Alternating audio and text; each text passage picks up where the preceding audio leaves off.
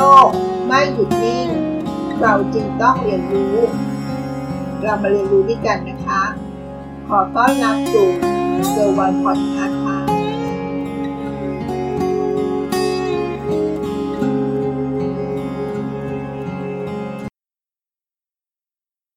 ตอนนี้มีข่าวว่าประเทศไทยของเราจะก้าวขึ้นสู่ผู้สูงวัยแล้วนะคะ สวัสดีค่ะ ยินดีต้อนรับสู่เกอร์วันพอดแคสต์วัยทอง สาวๆ ที่มีอายุเริ่มมากขึ้น จะต้องเตรียมตัวเตรียมใจก้าวเข้าสู่วัยทองกันแล้วนะคะ ฟังดูแล้วอาจเป็นเรื่องที่ไม่ค่อยน่าสนใจสักเท่าไหร่ แต่เราจะต้องเรียนรู้นะคะ เพราะว่าวัยทองมีผลหลายอย่างค่ะ ผลด้านแรกก็คือด้านสุขภาพนะคะ เขาบอกว่า ให้เราเตรียมตัวด้านสุขภาพต่อไปนี้ค่ะ 1. เลือกทานอาหารที่มีประโยชน์ เพื่อเสริมในส่วนที่ร่างกายสร้างได้น้อยลงค่ะ 2. ออกกำลังกายประเภทยืดเหยียด เพื่อเสริมความยืดหยุ่นของกล้ามเนื้อ และมวลกระดูกอย่างสม่ำเสมอนะคะ 3. เสริมแคลเซียมจากพืชสีเขียวเข้ม เพิ่มวิตามินดี เป็นวิตามินเสริม หรือหาเวลารับแสงแดดยามเช้าทุกวันเลยนะคะ ทุกวันวันละ 15 นาที เพื่อป้องกันภาวะกระดูกพรุนค่ะ 4. เสริมโปรตีนจากพืชตระกูลถั่ว เช่น ถั่วเหลือง ถั่วชิกพีอัลมอนด์ถั่วเขียว งาขาว งาดำค่ะ 5. ควบคุมอาหาร เราควรกินอาหารกลุ่มที่ย่อยง่าย หรือกลุ่มผักผลไม้ที่มีเส้นใยสูง และมีวิตามินซี 6. หลีกเลี่ยงอาหารรสจัด และอาหารที่มีการปรุงแต่งมากๆ 7. งดสูบบุหรี่และงดเครื่องดื่มที่มีสารกระตุ้น ให้เส้นเลือดขยายตัว เช่น กาเฟอีนค่ะ และก็แอลกอฮอล์ด้วยนะคะ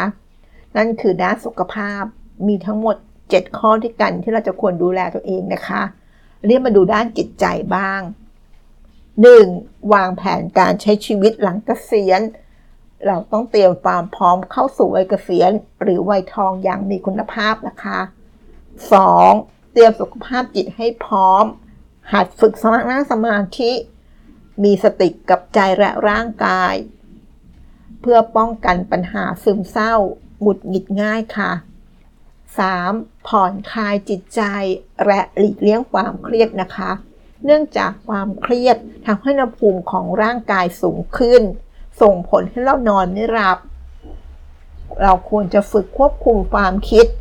หรือพยายามคิดในเชิงบวกอยู่เสมอนะคะ และข้อสำคัญต้องรู้จักการปล่อยวางเป็นที่ตั้งด้วยค่ะ เพราะบางครั้งการยึดติด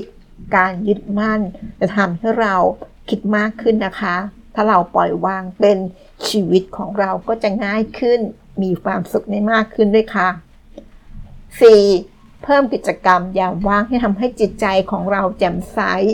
แก้อาการนอนไม่หลับ และอารมณ์แปรปรวนได้ด้วยนะคะ และข้อสุดท้ายค่ะ ข้อ 5 สมุนไพรช่วยได้ค่ะ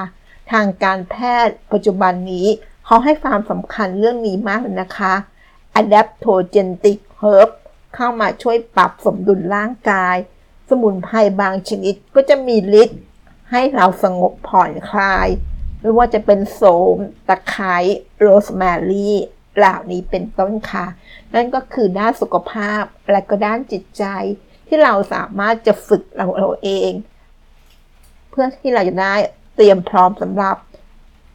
การเป็นผู้สูงวัยอย่างมีคุณภาพนะคะ หวังว่าเราฝากวันนี้จะมี ความรู้ หรือให้ประโยชน์กับผู้ที่เข้าสู่วัยทอง และผู้ที่เตรียมตัวต่อไปในอนาคตนะคะ หรือถ้าคนที่ยังเป็นหนุ่มสาว ก็เอาไว้ดูแลคุณพ่อคุณแม่ ดูแลกายใจของเราได้ค่ะ ขอบคุณที่รับฟังเกอร์วันพอดแคสต์แล้วพบกัน episode ถัดไป สวัสดีค่ะ ติดตามเกอร์วันพอดแคสต์ได้ที่ Facebook YouTube แองเกอร์บอดคสต์